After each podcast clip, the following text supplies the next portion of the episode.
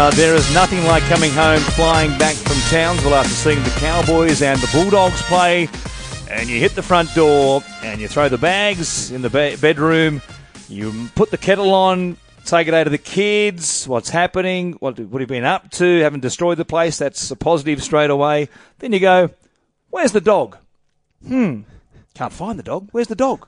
Not out in the backyard, not inside, not outside. Go down the driveway. There's the side gate open, and the dog is not to be seen. So instead of watching the Panthers and the Titans, we're walking the neighbourhood in three different directions, me and the kids, looking for Molly, the West Highland Terrier. So I can't tell you much about the Panthers and the Titans. Matty Russell, g'day to you. That's how I spent part of my Sunday afternoon after flying back from Townsville. Was. I feel for you. That is a long afternoon after a long flight back. But if it's any consolation, my trip back from uh, the land of the long white cloud was long as well. I was meant to be back to call Manly against West Tigers. Credit to Matty Nable, who stepped in last minute. Thanks to our good friends at Qantas, I was left on the uh, takeoff strip at Auckland Airport for far too long and uh, couldn't get back in time. But he did a great job and uh, just a behind the scenes element that is our job commentary. Thrown in at the last minute, the emergency commentator Matt Nable. Great job there. The Tigers and Seagulls yesterday, and what was a stunning game. We'll talk more about that uh, during the podcast today. The good news about Molly, the Westie. We found her. She was around, unsurprisingly, around near a cafe, probably sniffing some food or getting scraps of food from somebody up near the train station, but it was all good. And I got back in time to see the Tigers and the Seagulls at Brookvale. It was some sort of weekend as far as the rugby league was concerned. It all began last Monday, really. We recorded our show. It goes onto the podcast, cyberspace, airwaves. And then later that night, Monday night, Greg Alexander puts the cat right amongst the pigeons by saying that he thinks, in his opinion, that Jonathan Thurston may, just may, have potentially played a year too long. And that was a story that bubbled along all the way until the game I did, Matty, on Saturday night up there in Townsville between the Bulldogs and the Cowboys. And judging by the reaction on social media during the game and then after the game, most people think Brandy might have been right. Well, that was the reaction when he said it originally that you cannot fault what he says in terms of the way it looks to be playing a toll on JT. What, what did you think when you watched him a week after those comments had simmered away all week? Clearly, it is not working for North Queensland across so many elements. When the team is not on the front foot, Jonathan Thurston is not going to be at his best. So is it JT's problem or the team's problem? It's a little bit of everything. I think that you know, JT perhaps isn't going to the line as much as he maybe did in the past. They're just not getting those quick play the balls. You know, Thurston and Cooper on that left hand side in particular have had this great combination for a number of seasons now. And you can just you can see the plays in your mind. You, you think back to you know, be a play the ball from the from the middle of the field, the posts. It would come to Thurston, and he would have either Cooper as the first man option, or he'd have out the back Kane Linnett. And how many times have you seen him hit the first man, Gavin Cooper, and he pours through a hole, or he gets a legs tackle, a quick play the ball off the back of it, and then Thurston keeps wrapping from the right hand side, the open side, to the short side, and makes a three on two, and they score off the back of it, or a play similar to that nature. I, we just haven't seen that sort of play from the Cowboys so far this season. We certainly didn't see it up there on Saturday night against the Bulldogs. I think it's just a, just a lot of things that aren't happening up there that were happening. Everybody, I think, looks you know just a yard slower, which is what Brandy said about Thurston himself. Michael Morgan, my goodness, I don't know what is actually happening up there in Townsville, but whatever it is, it's rattled Michael Morgan because he is a shadow of the player who almost carried them on his back to a grand final victory in 2017. He, he kicked one out on the full early uh, to give the Bulldogs seven tackles from their own 20. His passing game he hit the ground. He threw them over players' heads. He was all over the shop. I, I don't know what's happened to Michael Morgan. Well, his role now is so much different to what it was as they surged into the grand final by virtue of the fact that Jonathan Thurston is back in the team. And I wonder whether we are all being a little harsh on JT. Let's remember he's in the final year of a long and very decorated career and he's coming back from a significant injury, a shoulder reconstruction. I saw him in uh, New Zealand a fortnight ago and wasn't convinced that the shoulder is 100% or even no. near 100%. So when you consider all the factors, the team is not going well across so many factors. JT is a veteran. He's off a serious injury, an injury that might not be 100% healed.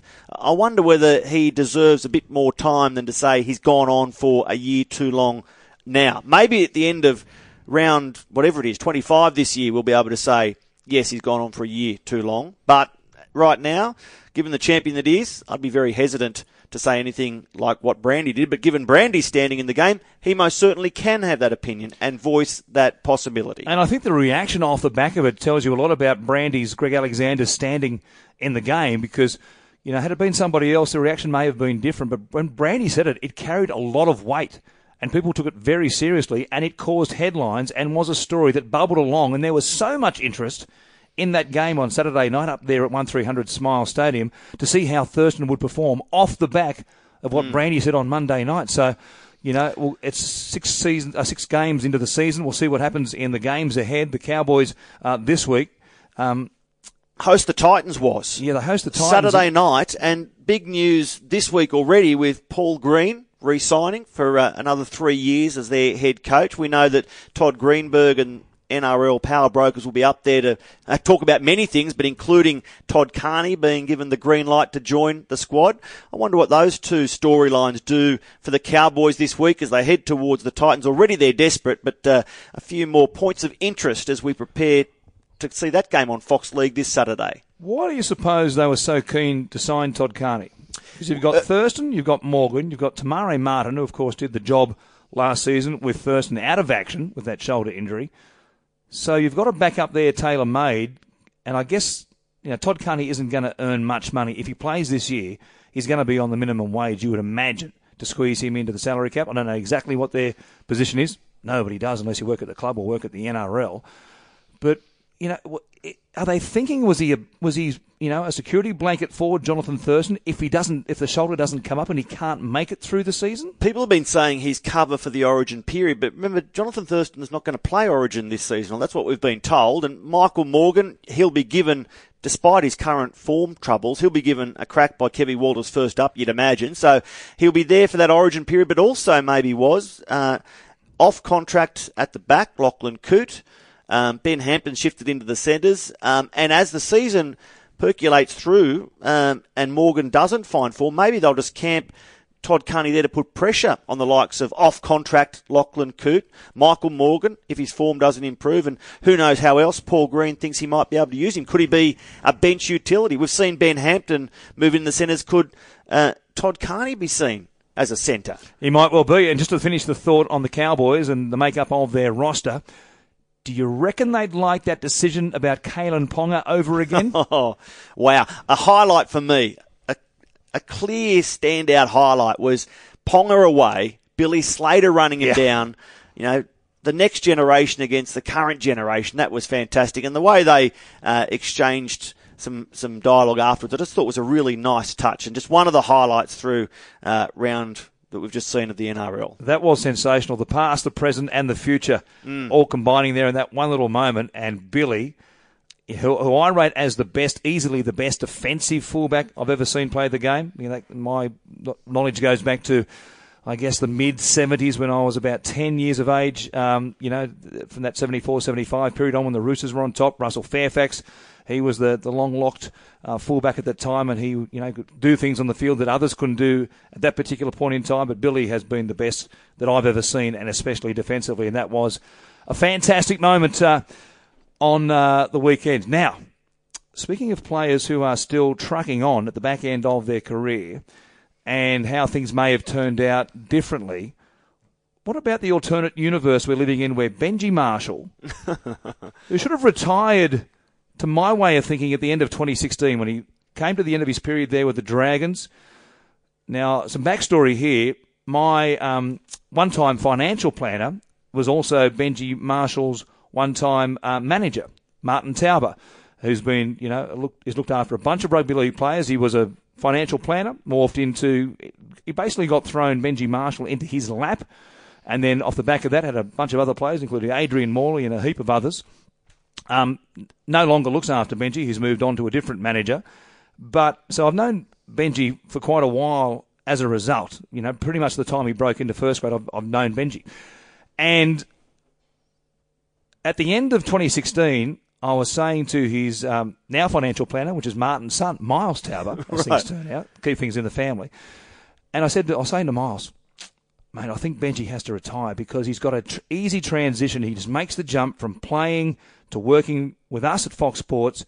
He'll go straight into the commentary box. He'll be great on the shows midweek on the panel. He'd already shown that when he was doing those um, pieces on NRL 360 with he and Mick Ennis, which I think really changed the way people saw current players, how they could add so much to the dialogue during the week of a show like that. And, you know, Benji had it laid on a platter for him here at Fox Sports, to my way of thinking anyway. But he doesn't do that.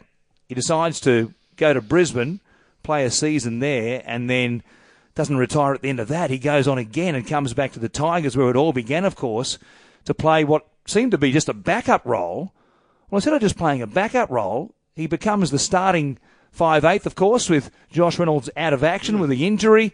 They're five and one after six rounds, and he is not just the star of the Tigers or one of the stars. He's one of the stars of the NRL competition. Scoring a double was. That's a sliding doors moment to my way of thinking. He, could have retired and moved into commentary and TV, but he didn't want to finish the way it finished at the at the Dragons. For him, he thought he had more to offer. Mm. He was right. Well, that, that long and glorious stint at West Tigers, including the 2005 Premiership, with all those highlights we've seen so many times, when that finished and he went to rugby and that didn't work out for him, I thought then that might probably be the end of Benji. Certainly some of his early games at St George Illawarra, I was thinking, Benji, what are you doing back here? It looks strange seeing you in any other jumper apart from West Tigers in the NRL, and clearly it doesn't seem like it's working for you still, but he fought through it and went to Brisbane, as you mentioned, came back to West Tigers, which I thought was nice synergy, but maybe nothing more. Hmm. And look at him, reborn. And and the storyline out of Benji's form is is Josh Reynolds. You know, he's back now, but limited game time yesterday. He's their marquee man. This week, surely he starts off the bench again in Tamworth, or does he? I suppose Ivan Cleary is the only man who knows. But Benji is doing so well that the plans for Josh Reynolds, well, they've gone out the window for the time being at least. And I, it was stunning to see if he comes into the side, you know, in a starting role at the moment, given the way they're going. I think He could. despite being on the big, big money that he got to come from the Bulldogs. I mean, you've got the cap, you spend it however you want to spend it, and you think that obviously the blokes at the top of the salary cap are going to be your starters. Does it matter if he comes off the bench and he might be earning three quarters of a million dollars plus? To If, my you- way if your team's now, winning was, nothing matters. it does exactly right. I mean, you've you've utilised the cap, and he will play a role at some stage. You know, it'd be rare for both Benji and Luke Brooks to get through the season uninjured. So at some point, you would think if there is an injury, then he's a tailor-made fit. He comes into the halves. But Jacob Liddle's playing well mm. as a hooker. They, they've been high on him for a, a number of years, and he's had issues with shoulder reconstructions for a couple of seasons now. But you know, he's a handy player to come off the bench. His energy at the back end, like if you're thinking, you know, and yesterday there was a bit of a comeback from the Seagulls early in the in the first half, and you thought, well, the Tigers might fade a little here. They've got a pretty big lead. It's hard to imagine them, you know, coughing that lead up. But you got Reynolds to come off the bench, and mm. here he throw him out there. It gets him going, G's him up, and maybe there was a little bit of that yesterday, but you know they're doing it nicely, and I think Reynolds is, for the time being, a bench player only. Yeah, and we'll see more of them in Tamworth this weekend. I love the fact that we've seen games taken to regional areas. It will continue with Carrington Park in Bathurst looming down the track. But this weekend, yep, Saturday afternoon, West Tigers against Newcastle in Tamworth, and I believe that game is already sold out. So uh, fantastic, and I'm looking forward to seeing West Tigers again. I look forward to seeing them every weekend at the moment. Uh, I, I can't believe it. I thought they'd be 0 5. I, I'm happy to say I did not see them winning a game in the first five weeks, yet here they are with just the one defeat, and that defeat maybe shouldn't have been either. And they've gotten past or gotten through the supposed tough part of their draw with five wins and one loss, as you mentioned. So you know things have changed as far as our opinions on teams. They've got the Dragons twice between now and September. They've got other teams as well twice who are playing in good form, but you know, you can only do what they've done so far, and they're the real deal as far as a top eight team. They've proven that. There's no if there was if there was going to if the bubble was going to burst, it burst before now. I mean, they had a, a horrendous record at Brookvale before yesterday, and they go over there now. Tom Trbojevic may not have been 100% fit. He certainly didn't. He wasn't at his best. There's no question about that. So, you know, you can only beat who's in front of you. They've beaten pretty much everybody, and as you say, should have beaten the Broncos. Their defence, I mean, it is unbelievable. They're conceding just 11.2 points per game to be on top of the ladder. We went through their record compared to uh, previous seasons last week, but 11.2 per game. That is that's better than what Melbourne have no, done in, in, recent seasons. Phenomenal, and. Uh, you know, Ivan Cleary, I don't think would want to take all the credit. He deserves a big chunk of it. But even you know, veteran trainer Ronnie Palmer sprinkling the fairy dust over the team before they left the dressing room. You're about to go out. It's a time for stern faces and absolutely no interruption. We know what teams are like on game day. Yet there's Ronnie Palmer opening a little box and sprinkling confetti over the team saying, here's your magic dust, or something along those lines. I couldn't pick up the audio. For Josh Reynolds' uh, debut. Yeah, I just thought, that's that's a little insight into a very happy club at the moment. And and you know, it's not just Ronnie Palmer or Ivan Cleary. There's a whole team there of players and support staff, and they're doing very, very well. There was a nice bounce back. Uh, we'll just cut back to the Cowboys and the Bulldogs for the moment because um, there was a nice comeback by the Bulldogs, who'd had a tough uh, first five weeks under the coaching of Dean Pay and that transition from Des Hasler to Dean Pay. One of their best players, undoubtedly, this season, and he was pretty good again last year, which is why he got a, an extended deal and now a starting role under Dean Pay is Raymond Faitala Mariner. Now, we've spoken in past episodes of the podcast about doing your homework and getting your prep ready for games. And in doing my prep last week, I came across a little nugget about Raymond Faitala Mariner and who his childhood idol was. Here is Raymond Faitala Mariner struggling and getting his team a penalty. Good effort by the former Warrior who earlier in the week, in the lead up to this game, when he was questioned about as to who was his childhood idol when he was a young kid growing up playing rugby union at that stage. He said, when we made teams in the neighbourhood, well, the boys wanted to be Warriors or Broncos. I wanted to be a Dragon. I wanted to be Mark Gasnier. No, that's a G That is 100% true. The player he wanted to be, the player he tried to emulate in those games out in the front yard was M. He must have got a couple of head knocks, poor Faitala Mariner. Good to see he followed the Dragons, though, was. He loves an offload, the Gasnier offload. See if he can produce one here tonight. Jackson stopped here, right in front of the uprights. A chance on his left hand side. They go towards Faitala Mariner. Here he is! Channeling Mark Gasnier. Raymond Faitala Mariner. You couldn't do it any better yourself, Gaz. Well, I could not hit a hole, but I tell you what, they don't come any better than that.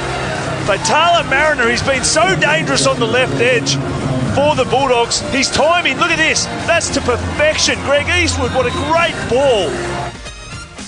Sometimes you just get whacked up the backside by a rainbow, don't you? Kissed on the ass by an angel was, I think they like to say at times too. But you know what? We should tell listeners that wasn't edited that was the way it was said and unfolded on yes. Saturday night. And we should tell people that you mentioned prep.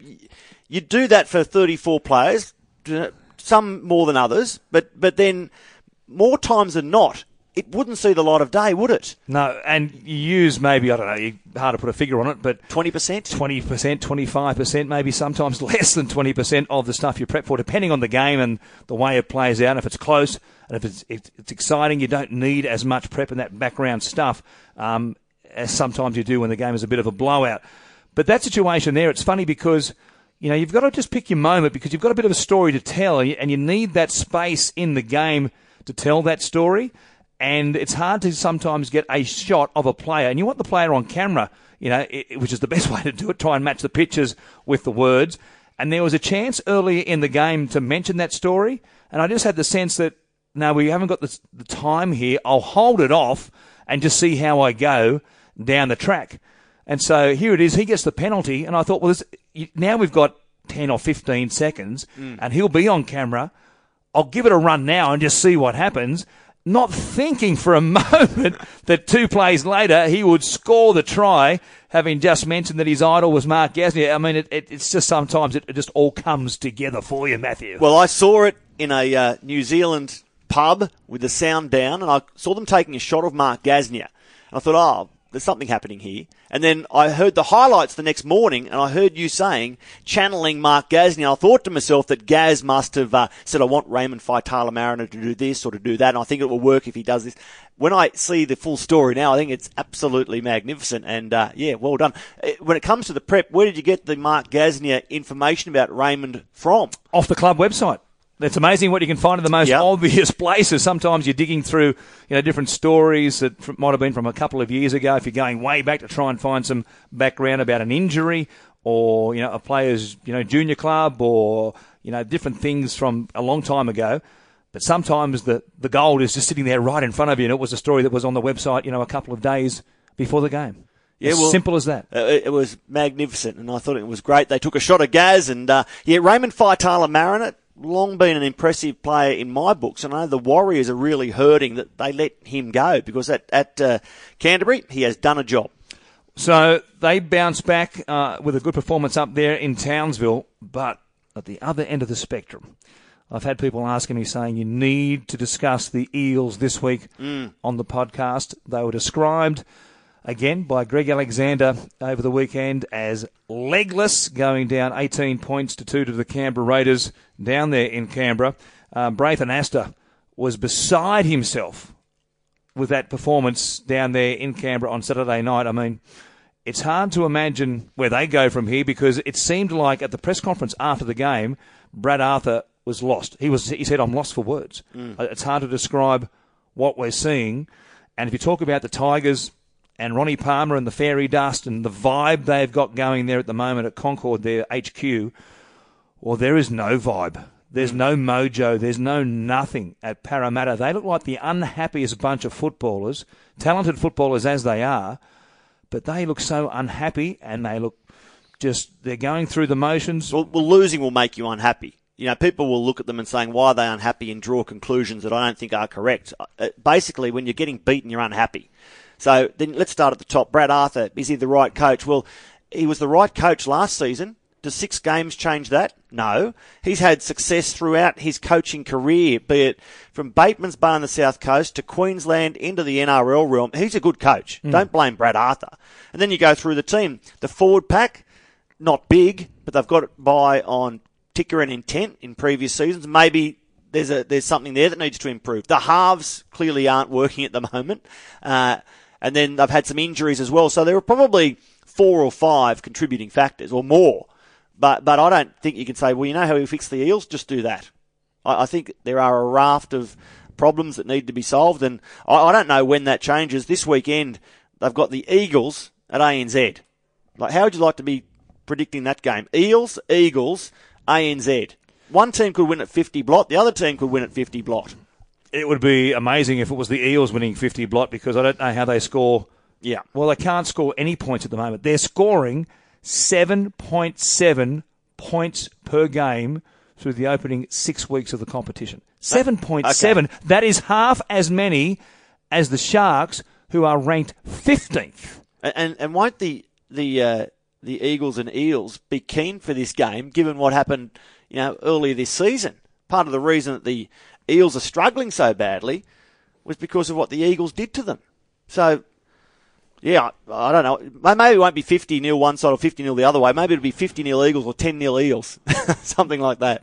perhaps I mean they need you know I don't know they need an injection of something. I don't know how you actually go out there and just say what's what's wrong, guys. I mean, what's happening? Do you do you get a sports psychologist in? And lots of the clubs use sports psychologists. I, I would be stunned if they don't use a sports psychologist. But there is something wrong, and there's just it's a vibe. Um, it can't be, you know. Like, I'm sure they look good on the training paddock, but everyone looks good on the training paddock. Everyone looks good in the pre-season. Well, we've never been fitter, never been stronger. We're Yeah. bench pressing small cars. Uh, it means nothing. Every team's going to win the comp pre-season. Yeah. Uh, and so, you know, is it the curse of Jarryd Hayne? Jarryd's come back. That- that is one of the factors I mean, the Titans were horrendous last year with Jarryd in the camp. Now, out there, the word out of the Eagles camp is no, Jarryd has been phenomenal. Mm. He's invested in what we're doing. He's really bought in to the team ethos and what we're trying to do. He hasn't been playing. So, you know, you can't blame Jarryd Hayne for the past couple of weeks. But the mix out there in general, quite obviously, isn't right? Is there something behind the scenes that will emerge down the track and everyone goes, well, no wonder Mm. they were playing like that because it, it, just has to be something. I'm lost for an explanation. Yeah, after what they did last season, after what they did pre-season, and all the hype that hey, Parramatta, they're a top four team, they could be the premiers this year. Maybe they listened to that and thought, oh well, we're going to go really well, and three or four weeks in didn't have a win, and then panicked. I, I don't know. I, I, I don't know what's wrong with them, but. I'll watch every game with interest, and who knows? I'll watch every newspaper article with interest, and maybe that story you talk of or insinuate about might emerge. Was who knows? Do you know what's happening with the Roosters? Because while they've got wins on the board and the Eels don't, but the Roosters are a little bit the same way at the moment. They're a bit schizophrenic. You just don't know Yeah. which Roosters you're going to get. They can look good at times. With Cronk and Keary, that combination has been terrific in various wins. But, geez, last week against the Rabbitohs, They need more from the forwards, don't they? They need more from the forward pack because South Sydney just up the middle of it. wasn't the Burgess boys, it was Damien Cook out of dummy half. I sat sideline in this one, was you called it, and uh, the Bunnies were a pleasure to watch. They really were. Rolling up their sleeves straight up the middle and then let everything happen from there. And the Roosters, they need to muscle up. They need to take it as a, a personal insult when people are questioning their forward pack. Yeah, and, and you know what? And with Parramatta, it's hard to really know what's happening because they're pretty much awful right across the board. But everybody knows at the moment that the Roosters forward pack is leaking like a sieve. Siua Taukeiaho injures his knee in the warm up. That did them no favours because he's been comfortably their best forward. But outside of that, um, there'll be a lot of soul searching at HQ over there at Bondi Junction and at the uh, football stadium this week because they're in all sorts of trouble. And they face on Thursday night the Bulldogs coming off a good win against the Cowboys and David Klemmer and Aaron Woods uh, producing their best form of the season. Yeah, if I was Trent Robinson, I'd go back to a tackle last Thursday where Boyd Cordner got hold of Angus Crichton and slammed him on his back. And I was sitting nearby. You could hear it. You could almost feel the earth move. Angus was slow back to his feet. Boyd Cordner jammed him and he really hurt him legally. And I think that's what the whole forward pack needs to do. Take a leaf out of that tackle that was displayed by Boyd Cordner and say we're going to do it every game across as many of the 80 minutes as possible. So we've got some teams with some issues uh, going into round seven, and some teams who are flying at the top of the ladder. And where are the Broncos in was in your eyes? Because I called them on the weekend and I was dubious about their chances. I think maybe this is going to be the season from hell for Wayne Bennett, but the wily old coach delivered his team that played with intent. They played with more purpose than the Warriors, and it soon became evident that they were never going to lose that game. You know, I got a word, a tip off that the night before Wayne had spoken at a charity event and was asked about the problems at uh, the Broncos, and very coolly and very calmly answered every question, and basically said, uh, "I've got no uh, problems about tomorrow. We will win." He, he knew his team was ready to go, and sure enough, um, Josh McGuire delivered. Uh, all the forwards went over the top of the Warriors to start with. I don't know why the Warriors swapped Bunty Afoa out of the starting lineup for Sam Lisone. That didn't work. Uh, the they took control of the Broncos and Corey Oates, a man who's been criticised for his ability with the ball down around his ankles, scooped up a couple of times without even a blemish. A really strong try. The Broncos, they're not back, but they were were certainly as good as I've seen them so far this season. So uh, there's a bit of life in the Brisbane boys yet as they prepare for now five of six games at Suncorp, starting with Melbourne on Friday night. do the Broncos need a reason to play? Are they a team that needs something outside the game? Because I want to take you back to round one. They got beaten pretty convincingly by the Dragons down there at Kogarah, 34 points to 12.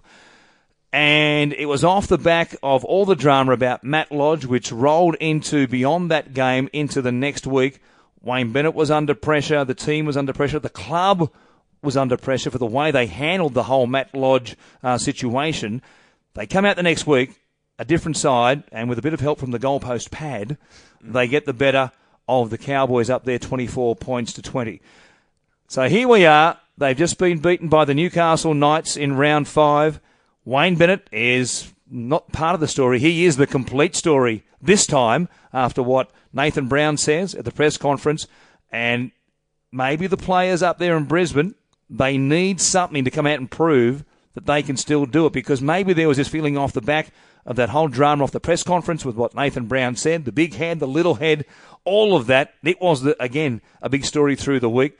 Maybe there's that feeling like we can't let this happen. We have to come out and show them that we are the team that is united mm. and not divided, as Wayne has alluded to in the past.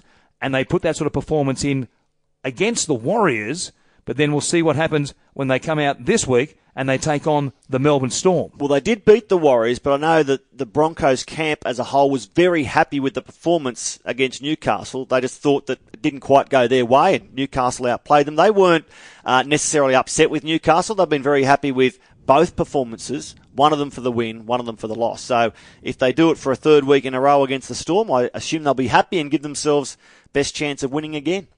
Speaking of feuds, as we were, I was fascinated over the weekend, and it was, you know, it's unusual. Occasionally, a CEO or a leader of an organisation will say, you know, I'm on Twitter for the next, you know, hour or so. Fire your questions at me. So on the weekend, and it happened yesterday, I presume, because I, in amongst out there searching for the dog, I get back, and while I'm watching the Tigers and the Sea Eagles, I click on Twitter at half time just to see what everybody's talking about, keeping across, you know, topics and situations. And there's just a raft of responses and tweets from Todd Green- Greenberg, mm. and he's talking about you know um, the game and how he should talk the game up, and I think it was there was a hashtag uh, you know came off the back of it, talk the game hashtag talk the game up, um, and I'm thinking what's what's fired this, and then I realise I go back in time to find out that on Saturday night at some stage, I'm guessing during the Raiders Eels games, that Phil Rothfield, lead uh, chief rugby league editor, reporter, journalist for the Sunday uh, Telegraph, the Daily Telegraph, and of course for Fox Sports as well. He's here working on NRL 360 and is part of the uh, Controversy, Controversy corner. corner. with the panel on Big League Wrap that'll be on Monday nights as always. But Phil um, wasn't too happy with what obviously he was seeing in the Raiders Eels game because he tweeted, Rugby league is now a shit game. Mm. And I'm guessing that Todd Greenberg has taken exception to that, and it's sparked off this whole raft of debate on Twitter the next afternoon. Am I right there? Yeah, that's that's a good summary. And and Todd took the chance today. He's been travelling the country and New Zealand, talking to the clubs and telling them to talk the game up at every opportunity. Um, and that was just his way, I think, of going back at Phil Rothfield, who was subsequently uh, apologised for that comment and retreated from that, saying that I love the game, but I was doing it tough on Saturday night. So maybe a tweet he regrets. But it did spark the debate.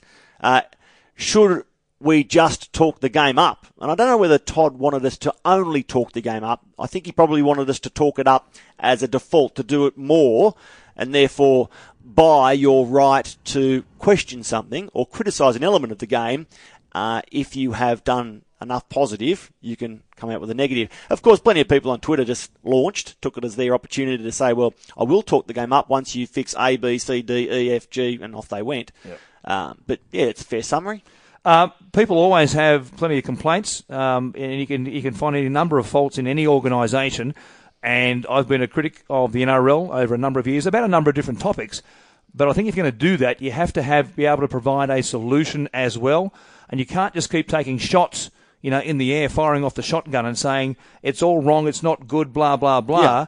You have to at some stage say, okay, this is the way I would fix it, and that's the problem I see with a lot of critics of the game. That it's one thing to take a shot at the game, but you need to be able to say, well, this is what I would do, this is the way I would fix it. I don't see that all that often from people. No, and, and if was use yourself as an example, you have criticised the game at times. If you could, of a hundred percentage points, how much would be positive that you say and do for the game as opposed to critical? What 90-10?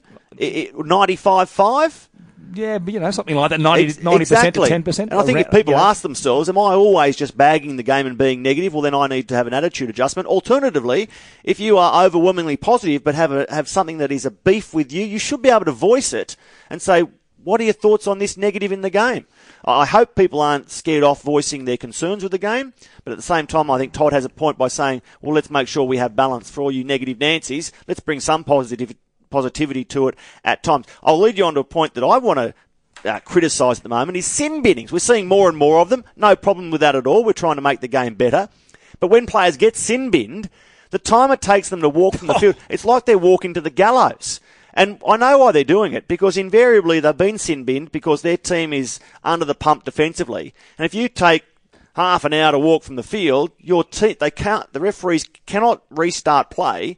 So the defensive team now down to 12 gets to regroup, regather, get the oxygen into the lungs. It is a tactic to leave the field slowly. So I said to the referees, why can't we just allow the attacking team to tap and go? And they said, we can't because we've got to wait for the, uh, sin bin player to leave the field. If we allow play to resume, then the, the attacking teams will be throwing the ball at him, running defensive moves or attacking moves at him. It, the game becomes a mess. So, what's the solution to that one? The solution to that one is pretty simple as far as I'm concerned. Um, if the player sin binned doesn't leave the field within 10 seconds, then he is ruled out of the game. He's not sent off as such. You're allowed to replace him once that 10 minutes of the sin bin expires, but that player can no longer take part in the game. It's, just, it's exactly like the AFL when they make an interchange. If you don't go through the, the lines on the boundary line for the interchange players to go come on and off for the field through, you can't take any further part in the game. You have to get that right. And if you can't leave the field, let's put a time. We've got a clocks for all manner of things. Mm. Now it should be pretty common sense. You have to jog off the field. Yeah. Don't walk. Don't get to the sideline and just stand there like Cameron Smith did the other week and try and milk a bit of time for your team to, as you say, get set, catch their breath, get themselves organised defensively. You've got 10 seconds to leave the field. If you can't do that, you are excluded from the game and your team is down to 16 for the remainder of the game. That might be three minutes. It might be 73 minutes. Whatever it is, you can't come back. Yep. Uh, that's a, that's a good response. And I'll segue into our name of the week because the referees I was speaking to this about were Adam Gee, great fella, and Ziggy Przeklasa-Adamski, who is a great bloke. And we were, I checked the pronunciation of his name, Ziggy Przeklasa-Adamski, and uh, had to have a couple of cracks at it. Ziggy Przeklasa-Adamski, great fella, but Ziggy's not actually his first name. It's Stop. a variation on his first name. And he was joking that he was into mum and dad saying, why did you lumber me with this name? So he they were Niszczot fans. Ziggy, they were Ziggy Niszczot fans. Ziggy is they? the easy part of it. He says, I've had to spend so much time explaining Przeklasa-Adamski that uh, I just went with Ziggy. So uh, a couple of great blokes doing a good job there in Auckland, and I joked with Adam as he walked off. Adam Gee he said, "Don't get my name wrong." And I said, "No, I've got it down, Pat. Adam Gee, it is." Beautiful, very nice. You know, it's funny. I haven't had Ziggy yet in a game that I've done. I don't know how that's worked out, but I haven't had Ziggy as one of my four officials but I've, you've given me the pronunciation. I'm good with that, and I'm running with that from now if, on. If you look at it on paper, it doesn't look anything like Przeklasa-Adamski. Yeah, if but you look at it on paper, you go, I'm in a world of trouble here once I get Ziggy at a game I'm doing. Well, I called the game with Daryl Halligan, and he said, uh, you know, it's Sam Tungataeshi. I said, yes, I know it is traditionally, but for us, Daryl, it's Sam Tagateezy. And he said, no, no, I just asked him. He wants Tungataeshi. So I said, right. No, I'm go-. I went up to Sam. I said, Sam, I've asked you in Australia. It's Sam Tagateezy. You're Tagger. Your nickname is Tagger. And he said, yeah. I'm Tagateezy in Australia, but Tungataeshi in New Zealand. I said, no, you're not. No, you're not, Slammer. You're not. Oh, so I mentioned boy. it once and then stuck with Tagateezy. It uh, just continues on. the evolution of pronunciations in the NRL. Let's have a look ahead now to round seven. It all kicks off on Thursday night. We mentioned the Bulldogs and the Roosters. I'm calling this one on uh, Thursday night out there at ANZ Stadium. The Dogs will be buoyant off that win up there in uh, Townsville.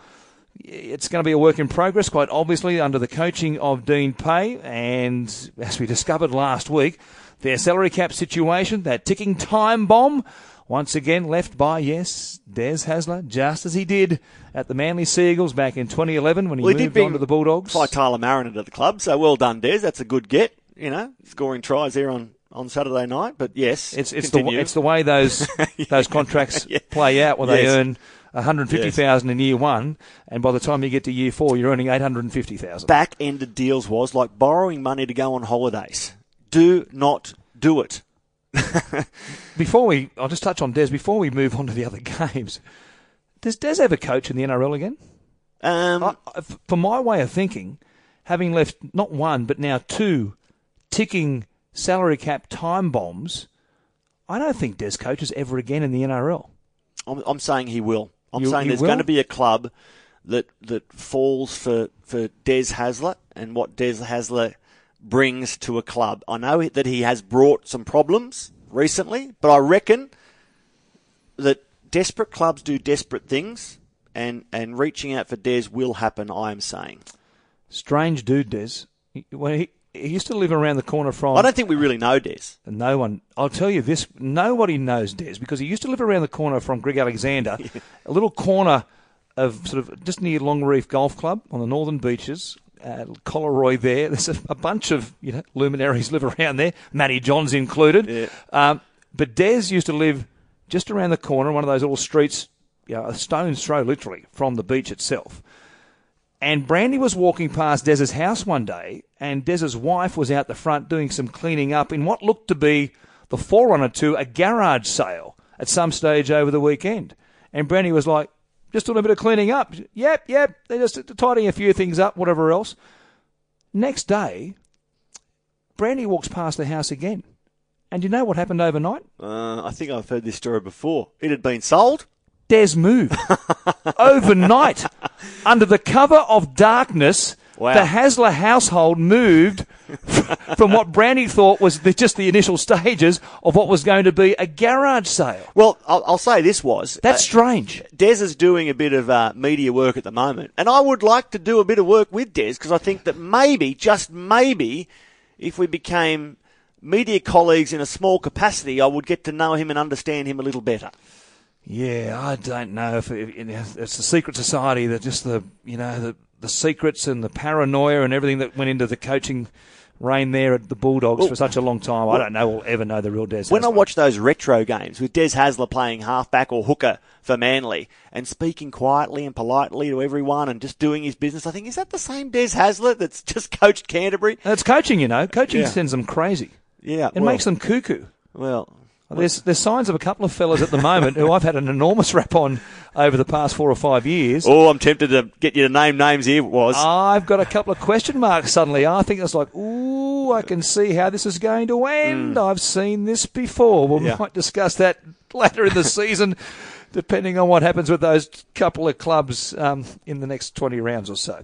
Okay, Roosters, Bunnies. Who, uh, sorry, Roosters, Bulldogs. Who wins? Uh, well, given that my tipping is uh, of absolutely no consequence, I don't in- expect anyone to pay any credit to what I say here. But Roosters, I, I just think they're going to have to find their form and a string of wins soon, surely.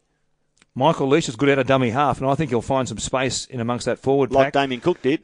He's not as quick as Damien Cook, but he can pick his moments, and he's and without Des there, he's got a free rein to run. And I think he'll he'll get them going. I'm going to say the Bulldogs at home out there at Homebush on a Thursday night can get the cash against the Roosters. On Friday night, I'm also doing the Warriors and the Dragons from uh, Mount Smart Stadium. It was going to be the two teams who were six and zero until the Yeah. Warriors went down to the Broncos. The Warriors. Now you were there. You called it. Watching the game, I just thought they weren't as sharp. All the passing that was just had been terrific. That you know, Shaun Johnson had been throwing laser-like passes, you know, over the left ear hole of a support runner to a you know a centre or a winger, Fusitu'a or Maumalo. It's, it's the passing and the, the play has been so crisp from them up until the game against the Broncos. They weren't as sharp, and that's why they lost. They just weren't there. They weren't at the same level they were for 5 and 0. And you, you go through it. Isaac Luke wasn't quite as damaging out of dummy half. And across the whole field, Shaun Johnson didn't run the ball until the 50th minute mark. Uh, they've lost Solomone Kata and Leivaha Pulu to injury. So suddenly a couple of changes necessitated for Stephen Kearney. I'm still inclined to tip the Warriors to beat the Dragons. Staying in New Zealand, they've had that wake up call. They'll make a few subtle adjustments. I wish they were still at full strength, and I would say I think the Warriors will win. I'm still going to stick with the Warriors, though. I'm going to go the Dragons. That one, I think the six and zero. Um, they've proven themselves, and the Warriors, you know, could bounce back and quite likely, uh, potentially uh, win. But I think I think the Dragons can make it seven and zero to start Mm. They're the great. season. What a what a story that would be going into Anzac Day against Yeah. the Roosters in front of a, a massively uh, partisan Dragons crowd. You would think, given the way they're going. And the Warriors off to Melbourne on an Anzac Day. So their next games now are Dragons, Melbourne, having just lost to uh, Brisbane. So it's an important three games for the Warriors. dropping one game, big opponents over the next two games. Yeah, if they're five and one, that's one thing. If they're five and three or five and four off the back of the great start, Mm. Yeah. then we'll have big question marks uh, hanging over them. The Broncos and the Storm, the second game on Friday night. This one up there at Suncorp Stadium. It should be a big, big crowd. Potentially the last time you see um, Billy Slater go around up there at Suncorp Stadium. Um, we don't know what's going to happen with Cameron Smith by, beyond this season, but it's always a popular game. I think Melbourne, um, having bounced back over the weekend, albeit against the Newcastle Knights, who can be a bit iffy at times, they've been good. They've also leaked some points in games, which they did against the Melbourne Storm. They got behind early, couldn't get themselves out of the hole. I still have some doubts about the Broncos. I'm going to say Melbourne will win that one. I'm with you because uh, a big travel weekend for Brisbane. They've lifted for the Warriors. Matt Lodge with a rib injury, and, and he's important to their pack. So, uh, yep, Storm for me too was. You're doing the Rabbitohs and the Raiders up there on the central coast of Gosford. Yeah, the Rabbitohs taking the game to Gosford against Canberra, and the way the Rabbitohs played against the Roosters, I'm inclined to say that they'll enjoy this outing against the Raiders as well. But haven't they set this game up? These teams both off wins now. Uh, Ricky's Raiders going back to back. I'll go with the Rabbitohs as the home team there, and, and uh, off the back of what they did against the Roosters, they get Sam Burgess back into the team this week as well. And they were winners without him. How are they going to go with him back in the team? Yeah, the Raiders have been good to bounce back after that horror start, the 0 4 beginning to 2018. Two wins on the trot. Um, Ricky is buoyant. Uh, he's into everybody. Uh, he was the he was the coach who called his own players soft, and they didn't deserve to wear the jumper. And within the space of you know days, literally, um, they're men of steel. How dare you doubt them? We Best are- win I've been associated with at Canberra. We, we don't we don't fade all of that. So Ricky, the emotional yo-yo that Ricky can be, he's right back in sync with the team. But I think the Rabbitohs might just uh, get the better of them up there in Gosford. You mentioned the Tigers and Knights up there at Mm. Scully Park in Tamworth. That's great that it's a sellout already. Yeah. You expect that with an NRL game going to a country town like that. Um, it might be dry and dusty up there, but the field Oh, I'm yeah. sure will be sensational. And uh, I think the Tigers just keep on keeping on. Yep, I'm with you. Yep, they're winning. Stay with them.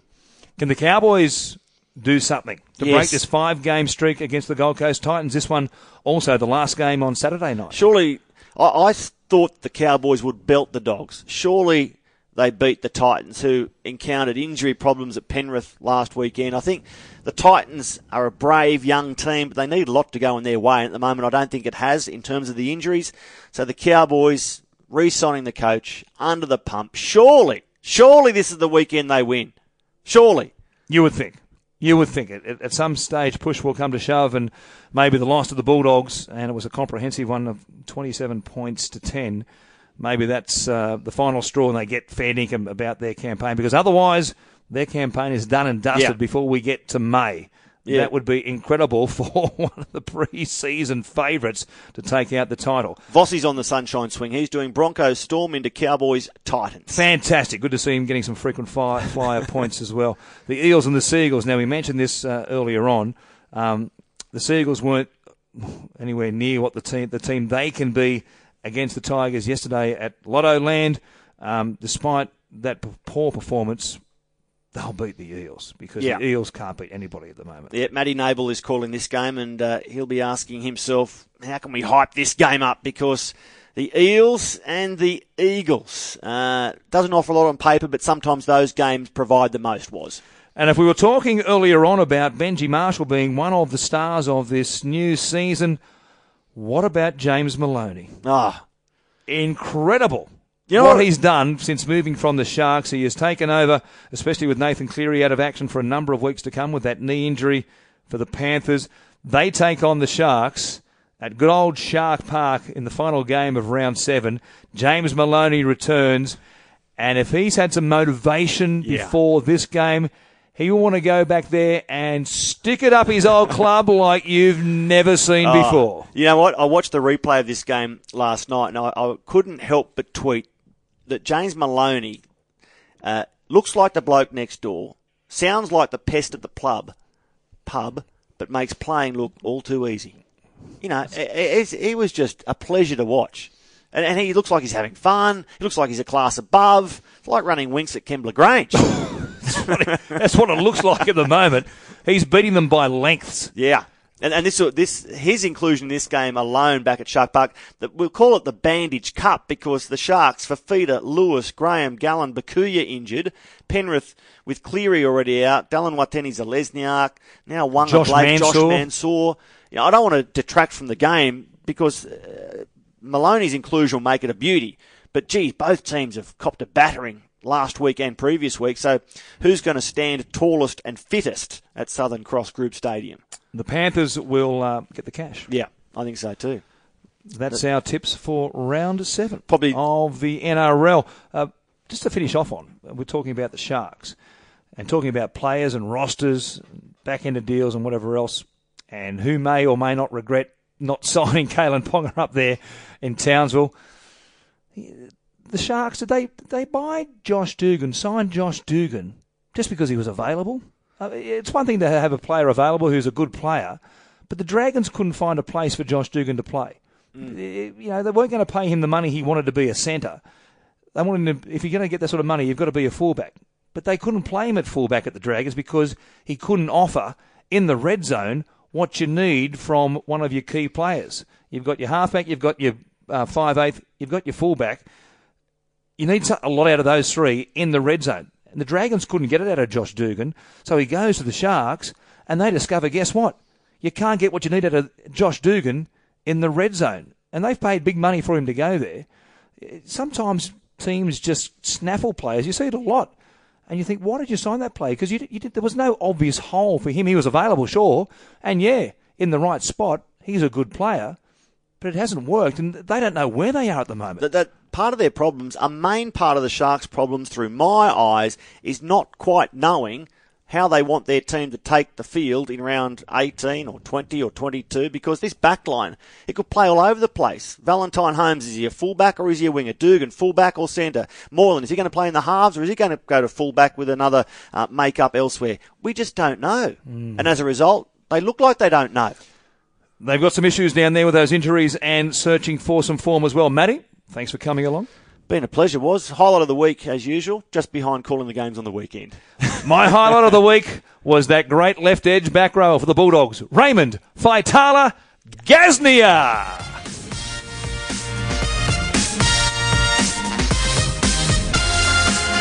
The fellas